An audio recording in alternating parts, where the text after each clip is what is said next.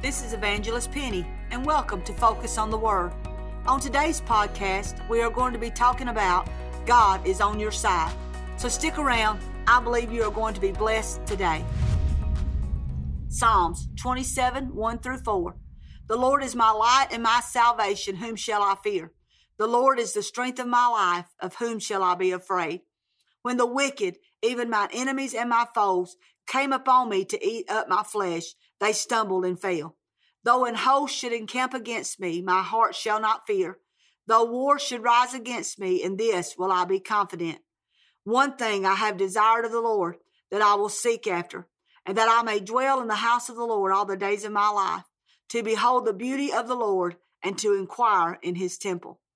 My heart shall not fear, though war may rise against me.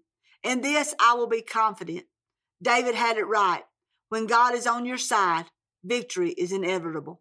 Failure is not an option. It's not even on the menu because we serve a miracle working God who says we have nothing to fear.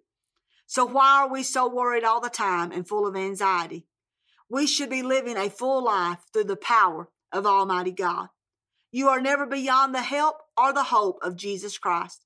No matter what your doctor tells you, what your attorney tells you, or what your spouse may tell you. He is still a miracle working God, and He is waiting to touch that part of your life that needs Him the most. All you have to do is ask.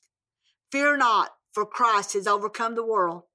If He has won victory over death, hell, and the grave, He can certainly help you overcome any dark hour of your life.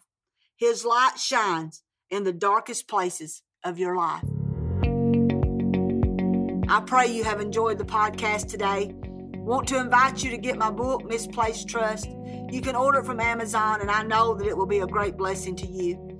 If you need prayer, I would love to pray for you. You can contact me at pennylamonministries at gmail.com. If you are enjoying the podcast, please tell a friend about it and join me here every Wednesday. I love you, and until next time, remember focus on the Word.